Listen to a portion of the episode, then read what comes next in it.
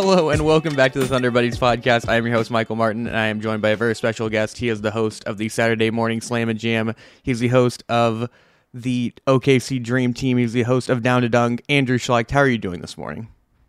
Uh, I'm doing awesome. How are you, Michael? Doing great. Did you have any cereal this morning? I know you have a cereal connoisseur.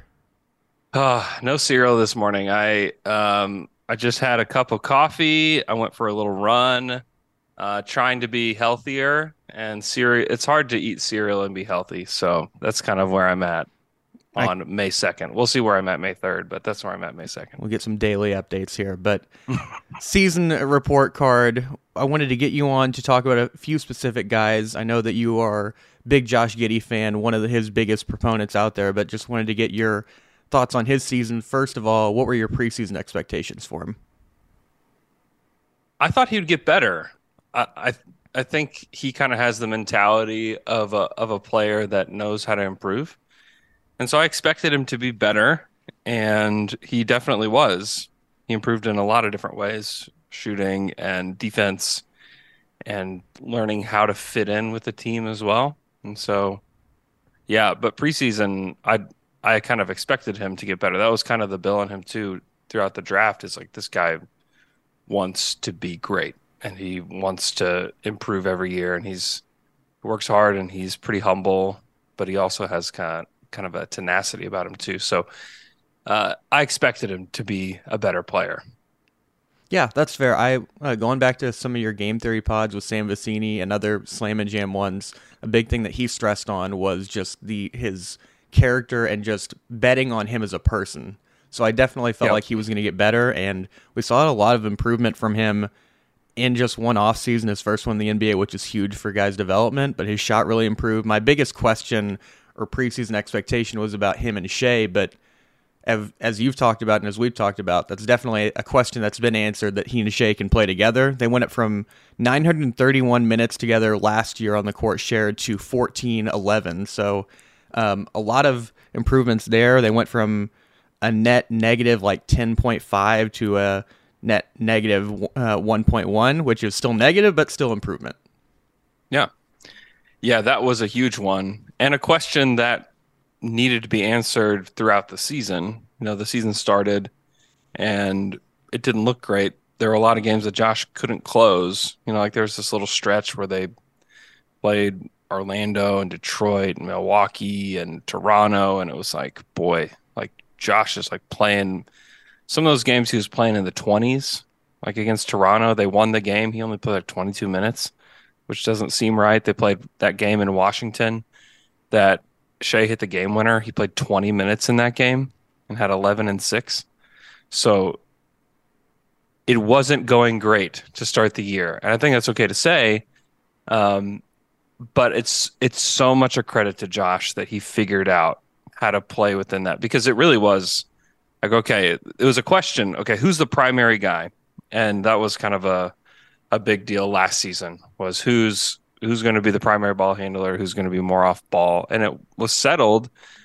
You know, right before Josh got hurt last year, they were going to try Josh on ball more, and so it's like okay, and that's where like the whole not playing A thing came from with Shai, and it was it was not going great to start the year because Shai had clearly come back a lot better player. And like I was saying, it's a huge credit to Josh that he figured out how to play within that. And it didn't take but a couple weeks for those games where he's playing like 20 minutes a game to completely go away. Like he really started to figure it out and figured it out in a big way.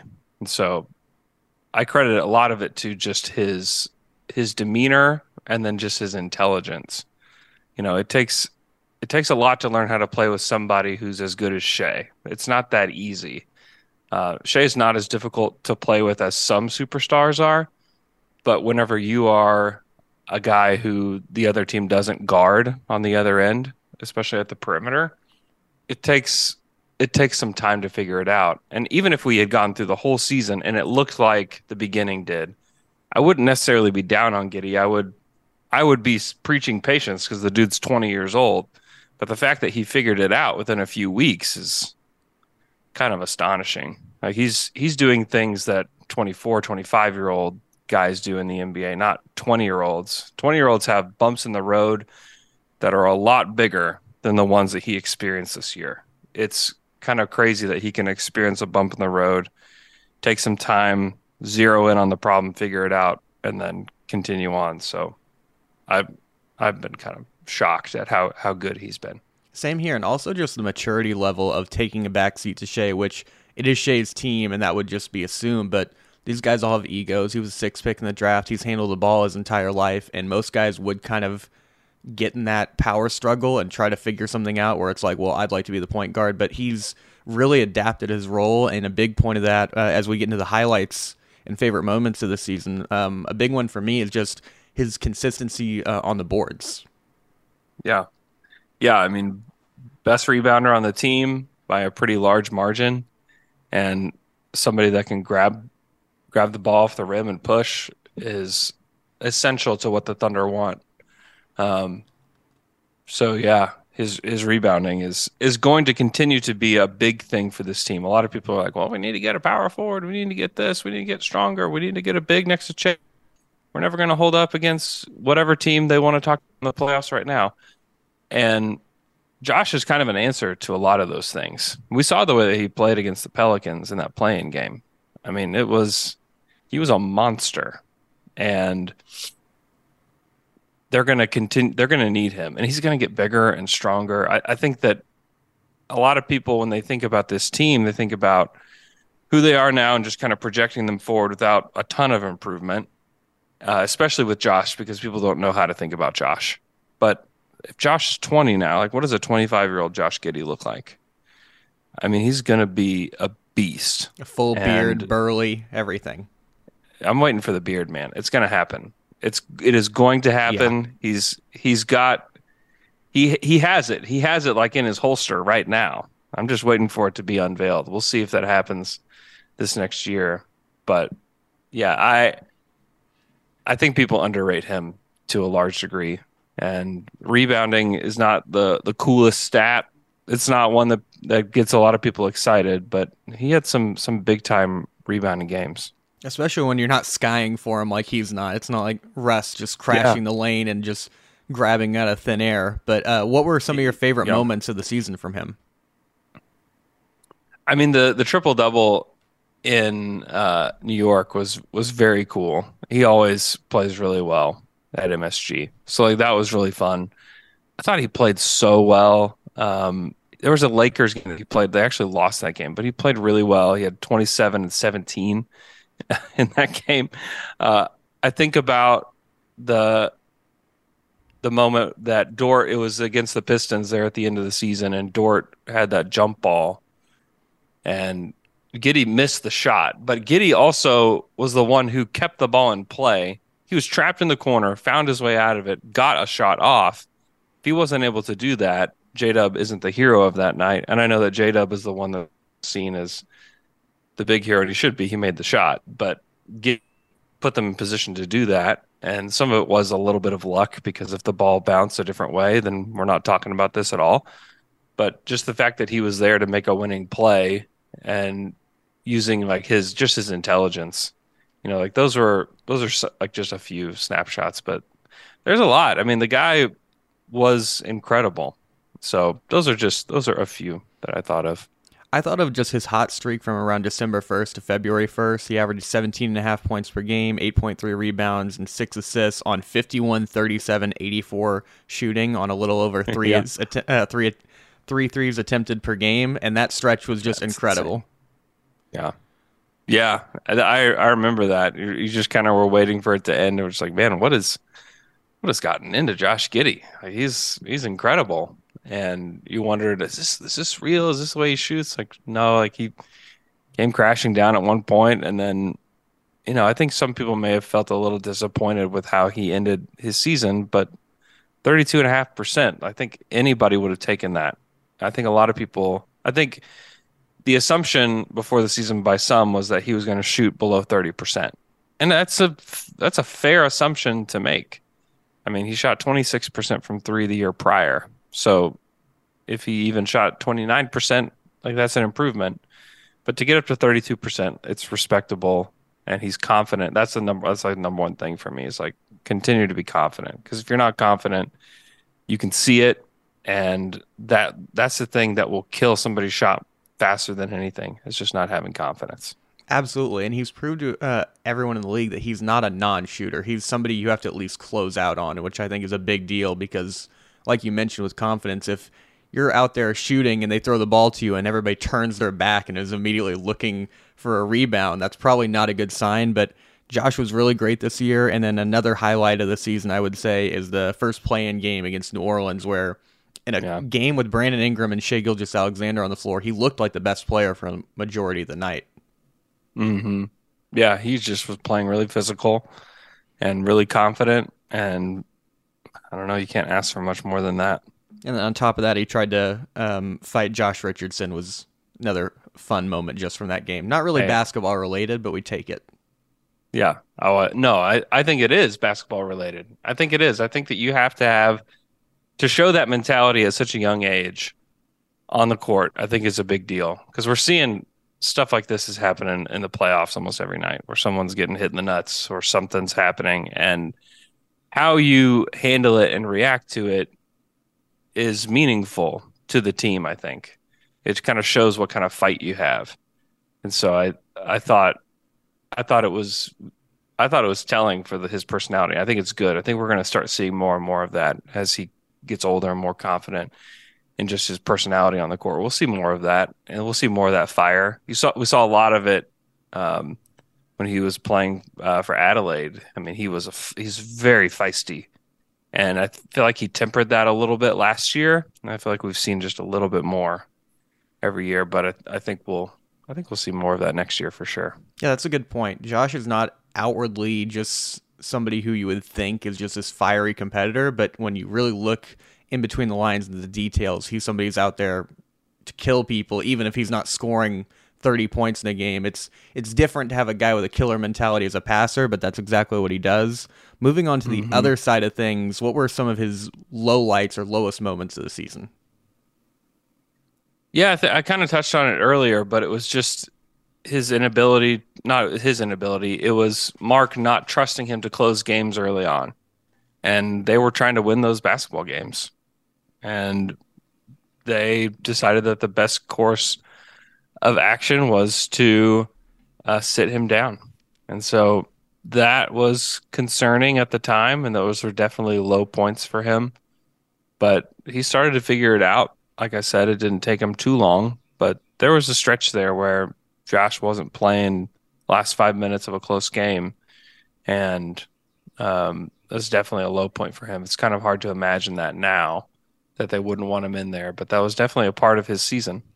And that's another de- uh, testament to his mentality that a lot of guys that could really go sideways if you're in your second year, you were um, second team all rookie, and then all of a sudden you're just getting benched to start your second year. I think that would be mm-hmm. a big thing for a lot of guys and definitely break their confidence, but it didn't for him. It really just helped him focus in on the things that he needed to work on. But some of the low points, like you mentioned, was that, and then just that point in the season where everybody got really low on him right before he had that shooting breakout that we just talked about, where people are it's like, well, can you even win with him and Shai together? You know, is J Dub better than him? Should you move on from Josh? And I think people forget so often just how young he is that he just turned 20, but he was really, really good this season, even through some of those bad stretches. Mm-hmm. Yeah, no, it's a good point. And Presti talked a ton about this kind of stuff uh, a couple weeks ago, where they embrace these difficult moments as a team. And Josh, you could see that he did as well. That they they want to take those challenges head on uh, in order to get better, because that's how you get better. Is you kind of embrace the hard times and figure out what you can learn from it, and then move on.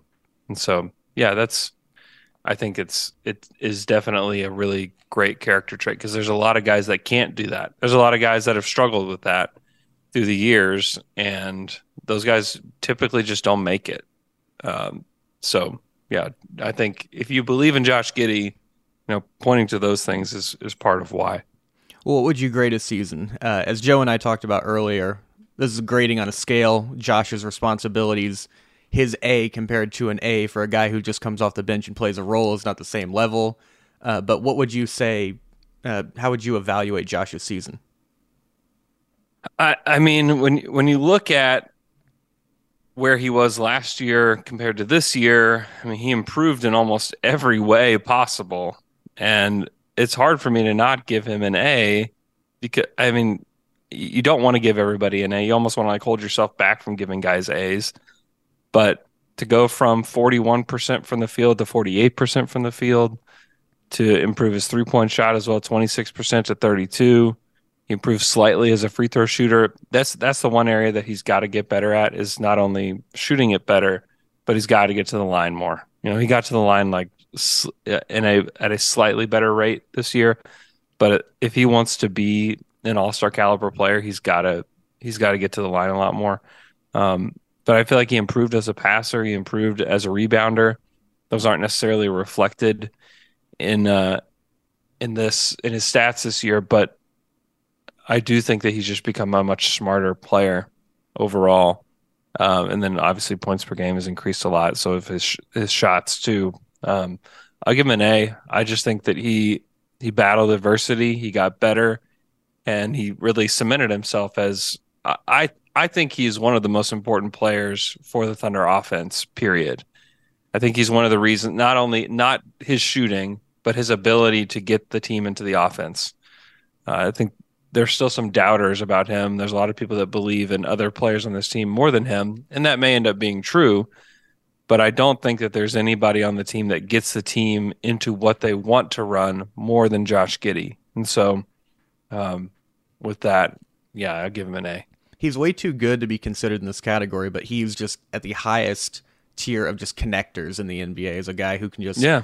stir things and get the you know, offense going. It's not always with him shooting, but you can just feel the rhythm change when he's in the game compared to when Shai is, is kind of operating most of the time. But I'd give him an A minus. I'm with you. I think the physicality is a big thing because we saw it a lot at the end of the season where it just kind of like he realized that he's a lot bigger than most of the guys guarding him and I wish we'd see a little bit more of that physicality going into next year where he gets to the line and just uses his frame a little bit more. Hmm.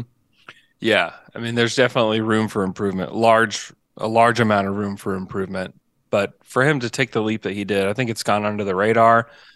I think people don't still don't quite get it, and a lot of it is he's a six eight white guy that is unconventional. He's not that athletic. He doesn't do things that super stand out outside of his outstanding passing, but he is a winner. I just like firmly believe that. And I think he's going to continue to get better. It would be weird if he didn't continue to get better because he is so young and he's a he's fully bought into the Thunder program. And I mean, we've seen how Shai has been able to blossom as a player uh, under this like Thunder regime. And I'm not saying that Josh is going to be as good as Shai. That would be, I mean, we'd be talk, we'd be seriously talking about them being in the conference finals very soon if he, if he could do that. But even if he is like a like a low level all star, kind of like Draymond, not to compare their games, but to compare their roles on the team, where he's kind of like the third banana, who is kind of orchestrating everything. Because like the Warriors aren't the Warriors without Draymond the Warriors offense isn't the Warriors offense without Draymond. Steph is probably not the best version of Steph without Draymond. And I think that that will be something that will be true about Josh Giddey down the road. Is like the the Thunder won't be the Thunder without Josh. And a lot of people even think I, I even saw somebody tweet at me this morning that Josh doesn't fit the Thunder. I'm like, what are you watching? Like, what did you what did you watch all year? Because I, I that's not what I saw. I saw a team that that needed him and are there times that he has tunnel vision? When the worst the worst part of his game is when he gets tunnel vision and decides that he wants to be a scorer only. And that not only is not good for the team, but it takes the it takes the the Thunder out of their offense probably faster than anything else. So Josh is is so instrumental that he can put the Thunder exactly where they need to be, or he can take them out faster than just about anybody. And so that's just a part of kind of learning and refining his game is learning to pick his spots a little bit better. But I don't know. I think there's there's a pretty big ceiling on this guy. Yeah, still plenty of time for him. This is uh, sort of similar questions, but what would it take for him to get a better grade next season? I mean, he's an A right now, so A plus would be something remarkable. And then, what is something you'd like to see him focus on in the off season, just working on in his game? Yeah, I mean, it's pretty simple. It's just shooting. Like he just has to be a better shooter for this team to be optimized. Uh, and it's all about what does the defense care about? Like how can we bend the defense more? And Josh is gonna. Right now, teams are. I mean, the Pelicans they they paid the price for it, and Minnesota won. You know, partially because of it. It's like okay, Josh, like we don't believe you can shoot it. Like flat out, we don't believe you can shoot it. So good luck. And if he makes it great, and if he misses, you know, like you just it comes down to make or miss at that point. And you don't want that. You don't want to be that.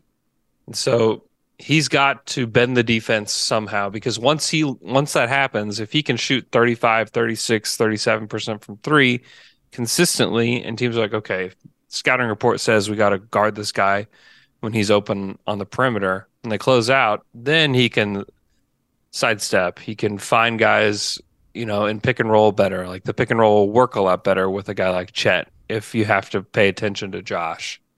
Uh, it's tough when people can go under every single screen and not worry about you taking the shot. But if they worry about that and they have to either fight through it or they have to switch, then it changes everything about your offense. So to me, it's just all about the shooting with Josh. I think the other stuff will come, and then the free throws too.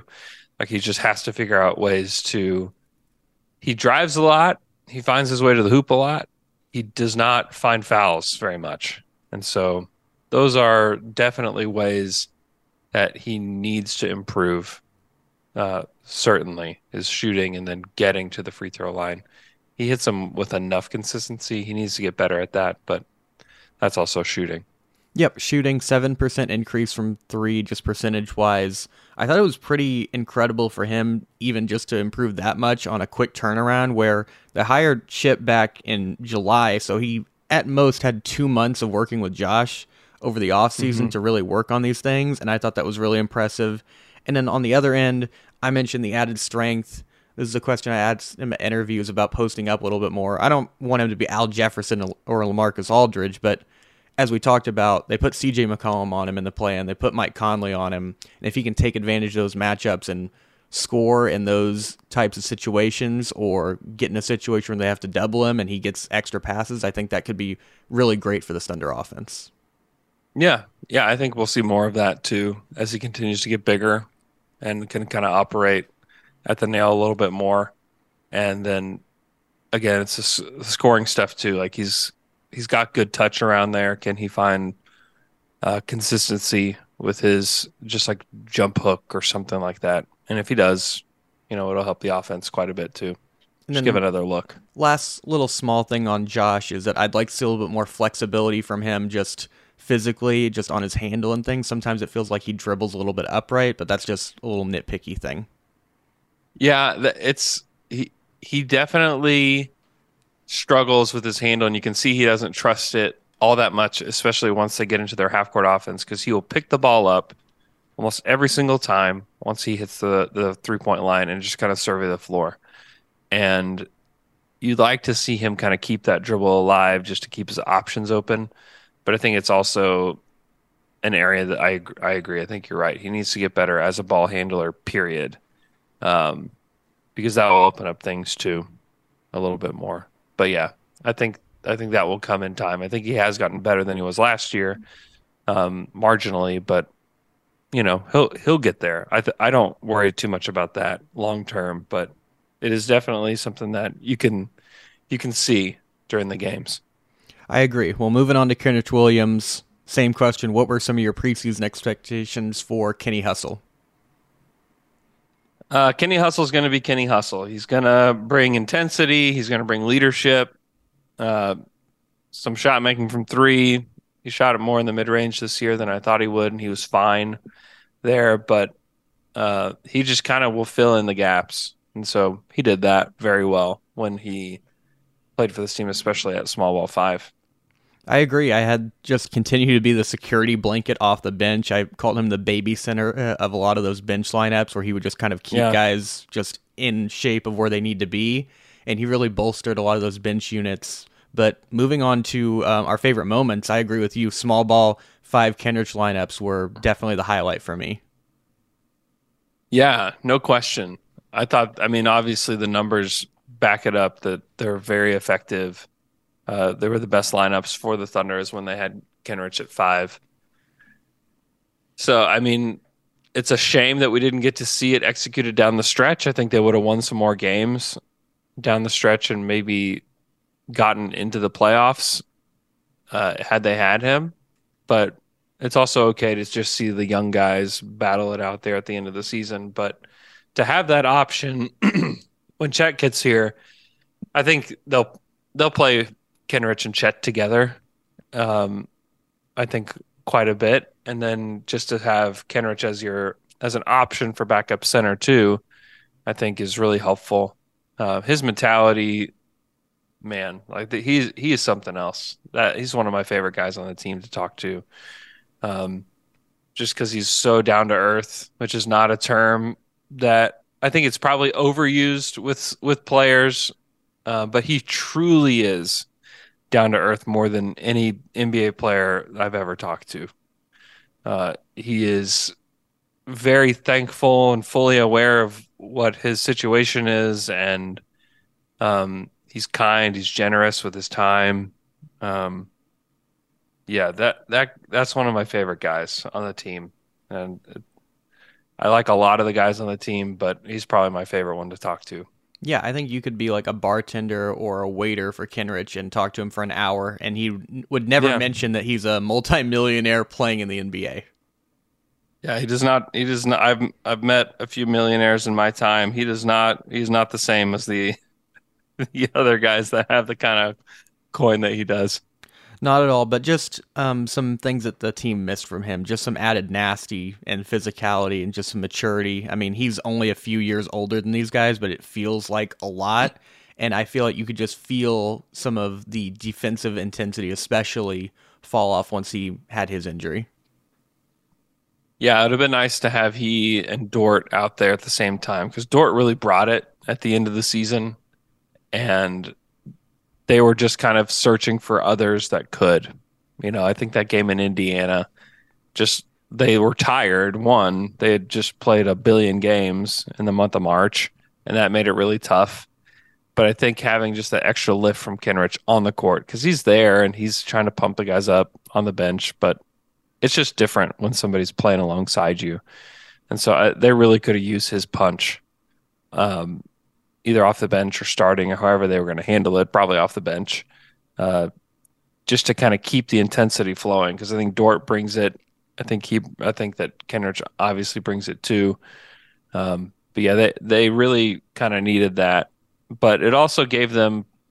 I mean, there's a blessing in disguise for almost like every bad situation, and for the Thunder, it was you got to see where the deficiencies are and that's a good thing. That's a really good thing for a young team is to kind of figure out where where are we not good, where are we not enough, you know, and they get to figure out over the summer, like if they can fix those things internally, and they get to figure out over the course of the next couple of years, like can we fix the problems that we have internally? You know, they're going to add draft picks, like that's going to happen. They may add a fringe player here or there, but when we're talking about the core of the team how do you fix the problems internally? And can you? You know they reached a point with the first thunder iteration that they couldn't fix the internal problem of just like physicality up front. They couldn't fix it and so they had to trade for kendrick perkins. And kendrick kendrick perkins changed a lot of things for them but it was an external fix. And so when people talk about like, oh, the Thunder should trade for this guy, or they should go get that guy, or here's how we fix this problem, that problem. I think they really want to see can we fix it internally first before they try to go solve a problem that may may be solved in a matter of months by itself. So, um, I don't know how I got to talking about that. Something about Kenrich, but oh, Kenrich like absence. being a actually a good thing. Yeah. Um, but yeah, Ken, Kenrich, he's going to come back. He's going to solve problems for them, you know, physically. I think it's going to help having Kenrich next to Chet at times. I think that that is something that I haven't heard a lot of people talk about. Is that playing those two like those two can play together pretty easily because Kenrich can play with anybody, but especially with Chet, I think that he'll he'll help Chet out quite a bit. I'm glad you mentioned the Indiana game because Joe and I talked about that a while ago, and I was like, "Is there any way we can just have Kenrich like a linebacker where you just like wrap up his arm and just have him out there just for a few minutes, just see what happens? He doesn't have to shoot or anything." I know, I know that that game was so frustrating to watch. Um, but looking back at it, it is definitely like a good touch point because if they lost or if they won that game I think that it's easier to overlook problems whenever you win.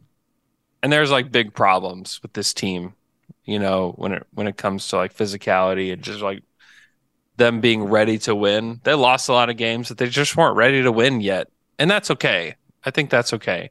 And Mark really gave a lot of those games outside of like the Charlotte game, and we don't have to talk about the Charlotte game, but he gave a lot of those other games like his best shot and whenever you give those teams your best shot, you have to live with the results. Like you can't you can't, you know, beat yourself up because of it. You have to figure out what you can do to get better.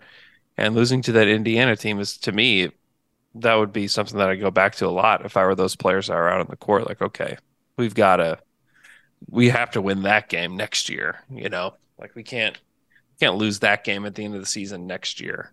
Uh, so no, not at all. And a game that they would also like to have back, I think, and this brings me into the lowest points of the season for Kenrich, is the game on TNT against the Miami Heat. And I would say one of his lowest yeah. moments was just the, the free throw line there. Yeah.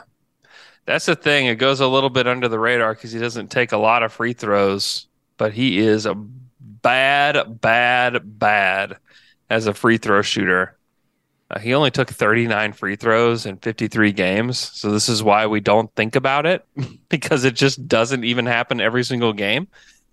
But I mean, he's a career 52% from the free throw line. I mean, that is that's that's about as terrible as it gets. Some of it is like low sample stuff. He like the most he's ever taken in a season is 63, and that was in 66 games. That was his first season with the Thunder. Um, he shot 57%. He shot 43% from the free throw line this year, 17 of 39. I don't know what that is. That is weird, especially for a guy with the mental makeup that he has and the fact that he shot it, you know, 37% from 3. I mean, he's he's creeping up toward his number at the free throw line from 3. You know, he should 60 he shot 60% from 2. I mean, it's pretty weird for a player to shoot better from two than from the free throw line. That is unusual. There's just, there can't be that many players in the league that do that, and Kenrich is one of them. It is it's a weird wrinkle that I think is going to pop up, especially when we talk about closing games. Because if we want Kenrich Williams to close games for this team, they will they're going to hack him. It's going to happen. It will come up and it will rear its ugly head and he will go to the line and he will doink some free throws and people are going to be pissed at Kenrich Williams. That will happen. And um, I don't I don't know what he needs to do to correct that, but he definitely needs to. One thing that I thought about with correcting that, and because I played with a guy in college who did this, who was a bad free throw shooter but a good mid range shooter, and Tracy McGrady did this, is just like just take a shot off the dribble, just back up and take a shot off the dribble. And I think that yeah. maybe that would be a little bit more in his comfort zone because I think some guys do get a weird mental thing whenever you're doing a standstill shot where you dribble three times, spin the ball instead of like a regular basketball move. Hmm. Yeah. Maybe he needs to do like turnaround fadeaway at the free throw line. You know. we need, yeah, we need a step back from the free throw line. I don't know what he's gonna. I don't know how he's gonna correct that, and maybe he won't. I mean, there have been a lot of bad free throw shooters throughout the history of the league you know, I think about, I mean, and this is probably not a, a terrible comp for him, is Bruce Bowen, um, who played for the Spurs uh, for a long time and was real bad at the free throw line, career 57% from the free throw line. and shot 39% from three. You know, mostly because he shot wide open corner threes because he played with some of the best players to ever play the game. Uh, but he just thrived as this defender, similar to Kenrich, a guy that could hit threes, but they would hack him. They would put him to the free throw line, and he missed a lot of free throws. He was not good, and so I, it and he could never correct it for whatever reason. He had seasons where he shot a little bit better than others, but overall he didn't take a whole lot, and he missed a ton of them. And I think Kenrich is similar, but if you were to tell Kenrich Williams, "Hey, you're gonna have the same career as Bruce Bowen," I think he would take that every day of the week. And and if you're the Thunder, and you say like, "Hey, we have like the next Bruce Bowen on our team," like you you take that as a role player. Like, yeah, like that guy helped them win titles. So, you know, you got to take. It's a give and take with role players at, at all times in the NBA. There's no perfect role player. If they're perfect, then they're not a role player. And so, just kind of is what it is. Absolutely. And we got into a lot of the things that we'd want him to improve, but what was your overall grade for him this season? I mean, probably a solid B. I mean, he didn't do anything crazy. He didn't have like crazy scoring outputs or anything, but like he just is a, consistent presence on the team. Um, I hate that he got hurt. You can't hold that against him. That just happens in the league. Uh, it happened at a really bad time. It was one of the that was the, the low point of the year for the Thunder was Shai got COVID and Kenrich broke his wrist, and a lot of people thought the Thunder would pull the plug on the team and just like try to go and get like the eighth best lottery odds or whatever and just be done with it. Um, but you got to give credit to the to the team and the coaching staff that they didn't do that and that they really um, push themselves forward. So, yeah, I'd like to see the Google trends and, uh, of tankathon spins just during that stretch whenever they lost uh, five games. Good, that's a good point. That's a good point. Giant would have been, yeah, it's pretty significant at the at that time for sure. But I had a B plus on him as well. I didn't know last year he didn't start a single game. He started ten this season. Yeah. I just thought that was yeah. weird. But yeah, B plus for him. And then the last guy that we're going to talk about, I know this is what everybody's been waiting for. Aleksej Pokuševski, Andrew. Oh, Poku. How uh, what yes. were your expectations for him in the preseason? It's hard to expect anything from a guy who um, is so unpredictable. But did you have any thoughts on him going into the season? Oh man, I mean, I I really like Poku. Uh, ironically, mostly, um, he's just he's just such a a strange player. Seven feet, he handles. He's probably more of a wing, but you can't really play him on the wing, so he's really a big, but he's also a wing, and he is just as weird as it gets, and he's awesome. I thought he would improve from three just because I thought his strength would improve, and it he did get stronger, and his three three ball did get better. So like that was something that I thought would happen. Uh, one of my bold predictions was that he'd shoot 39% from three. That didn't quite happen, um, but that was a bold prediction. He did shoot 36% from three this year.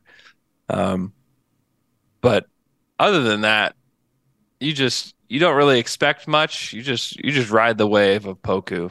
You just you just let it let it ride and, and just see where it takes you. Yeah, I'm with you. Just wanted to see um, some added stuff to his body. I didn't want to see him go to the blue, and I don't think he did outside of just recovering from his injury, which was just kind of yeah. out of control. But um, mm-hmm. just tightening the screws for him and less of those uh, Shaqtin' a Fool type plays. Yeah, I mean, even if we remember back to training camp, I had asked Mark about the tightening of the screws comment, and he said they're tight. They're tightened and they started him game one. You know, it's easy to hate on Poku. It's the easiest thing to do. He's he looks like an alien. He's got crazy like he's really tall, lanky, skinny as anybody in the league, and he has a weird game and he makes loud mistakes. But the guy's gotten a lot better since he came into the league, and he's got a pretty good head on his shoulders He's only 21 years old. I don't think Poku's gonna become some superstar. It's funny. I yesterday, just like tongue in cheek, somebody asked me, like, wh- who's like who are the untouchables on the team? And I tongue in cheek just put Poku in the list, and the responses were so funny because they range from "Thank you for believing in Poku because I still believe in him too" to cursing me out because they think they can't believe that I put Poku in there. And like it's just I'm just joking about Poku being in there. Obviously, Poku is not untouchable when it comes to trades for this team. Um, truthfully, like Shai is really the only untouchable when it comes to trades for this team. Um, and even Shai like, can be traded for somebody that's better. He's not the best player in the NBA. You know, there's probably a world that exists where it's like, hey, we'll give you five first rounders and Luka Doncic. Like, would you say no to that? Like, no. Like, yes, you do that. It's not untradeable. It's just like, like realistically, are they tradable? And Poku, I don't know that any other team is like salivating to get Poku on their team. Uh, I would say that they're not. Uh, but I do think, I do think it's. I wouldn't slam the door on Poku yet is, is I guess where I'm going with all this. That I don't think it's time to just end the Poku experiment. He's not been great. There's a lot of lineup data that says he's not good. I don't think that's all his fault. I think that he did improve in a lot of ways as a shot blocker. I think as a as a shooter, as a decision maker, I think he improved. Um, but there's still a long way to go for him. So you don't think there's going to be a Poku sweepstakes like a Giannis's free agency or LeBron or Durant, anything like that? Oh, that would be my dream. Oh my gosh, I would love to see a Poku sweepstakes where people are just wining and dining Poku at the Hamptons. Yeah. Oh, we get we get Poku in the Hamptons. Oh, that would be glorious. That would be beautiful just to see Poku thrive like that. But I don't think so. I, I don't. I don't even know. You may have this as one of your questions, but I don't, I don't know what's going to happen with Poku's next deal. I don't know if he'll stay, how long he'll stay in the NBA. Um, but boy, is he fun. Really like that guy. He's a ton of fun. You mentioned him being unpredictable. I still remember one of the post games. He walked in in full uniform and flip flops post game to do his uh, presser there. But he had some definitely high moments this season. What else uh, do you want to talk about as far as just um, his best moments from this season?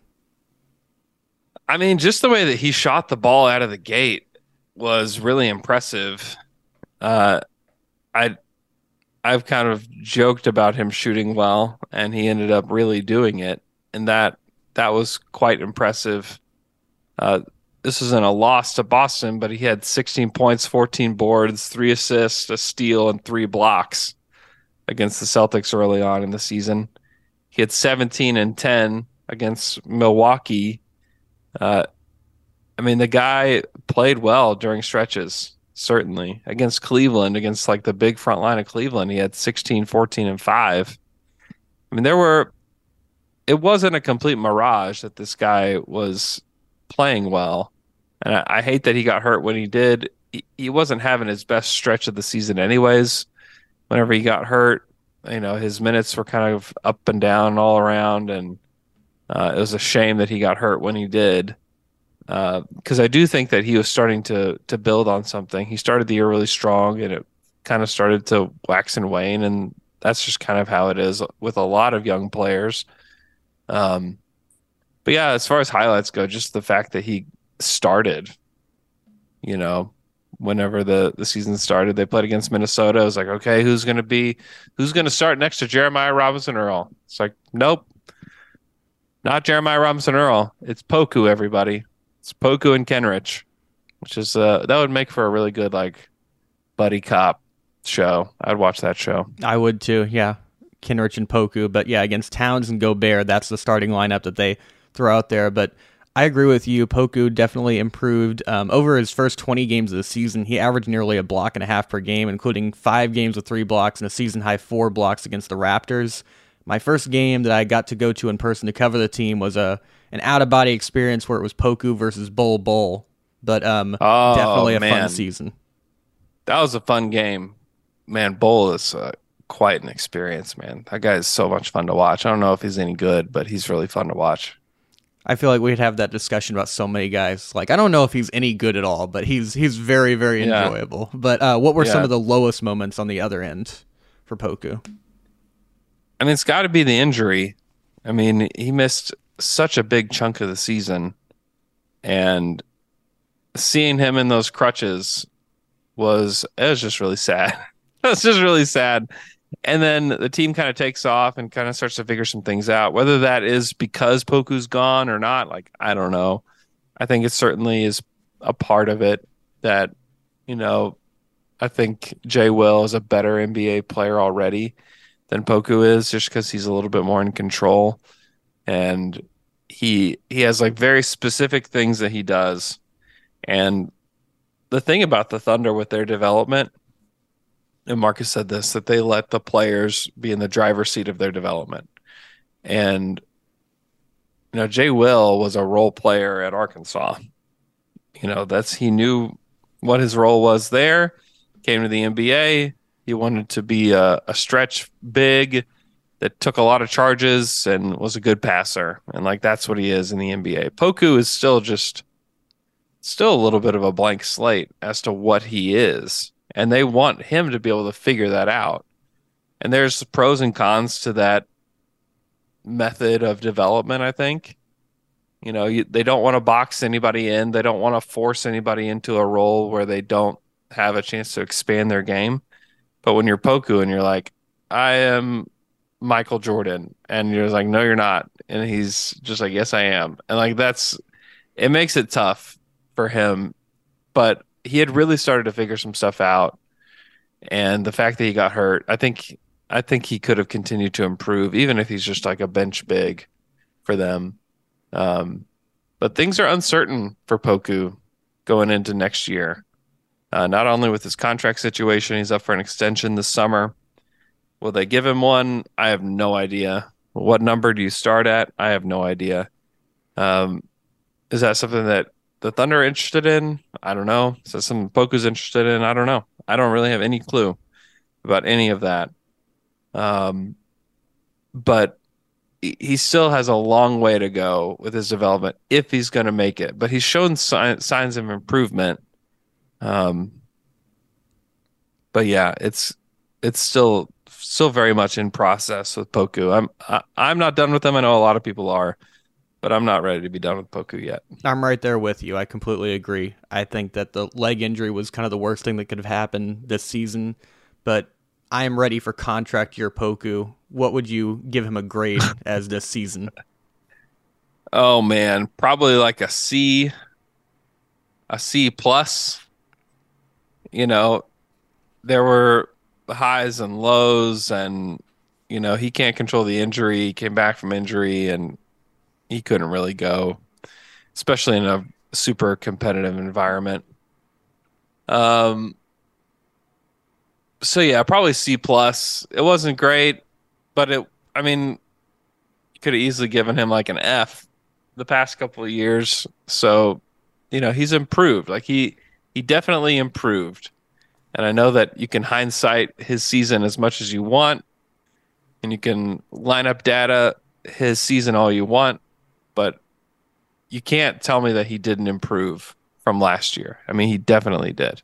Yeah, I have him at a C plus two, and then something you hit on about telling him he's not Michael Jordan. I remember a couple of years ago he said something to the effect of, "I've really got to stop comparing myself to Kevin Durant," and everyone's looking at him. It's like, who who told you to do that?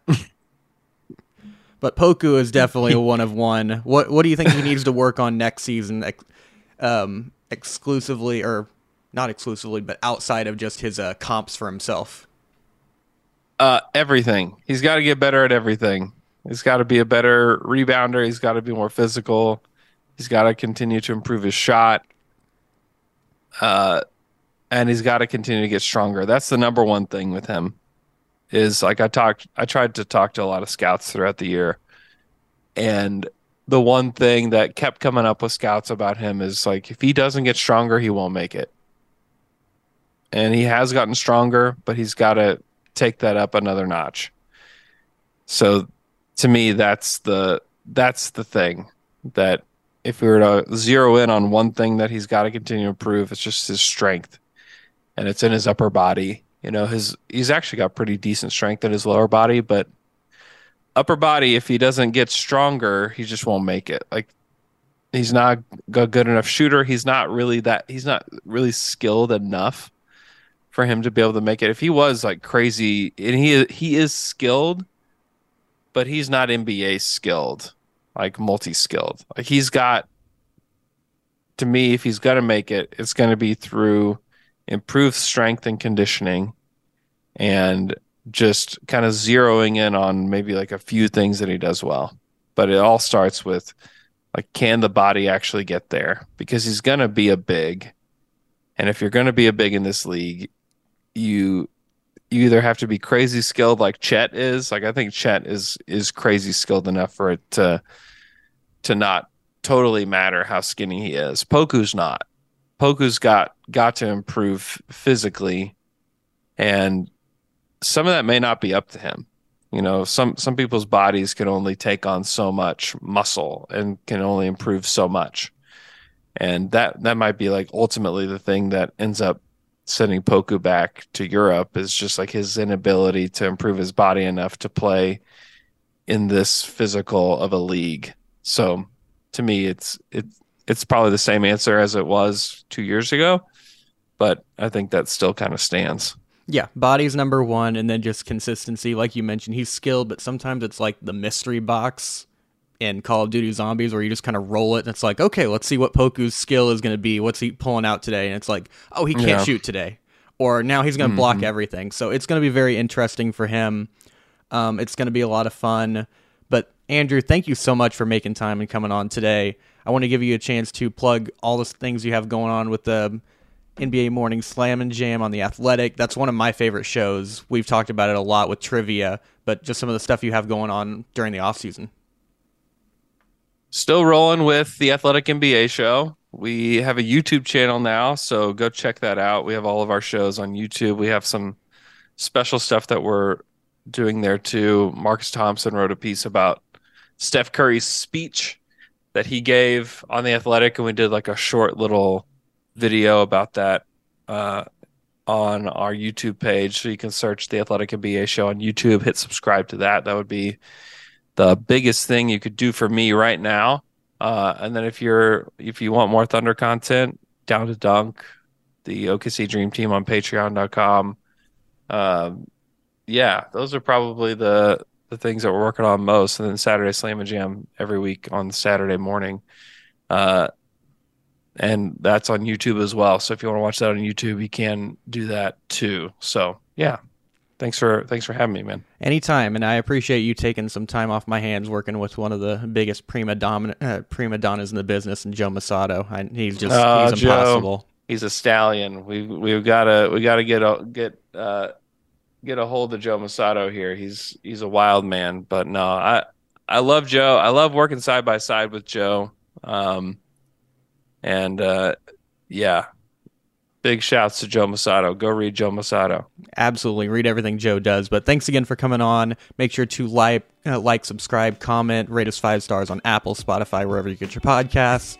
We're the Thunder Buddies. We are at Thunderbud Pod on Twitter. And we'll be back again for more Thunder Talk on Friday.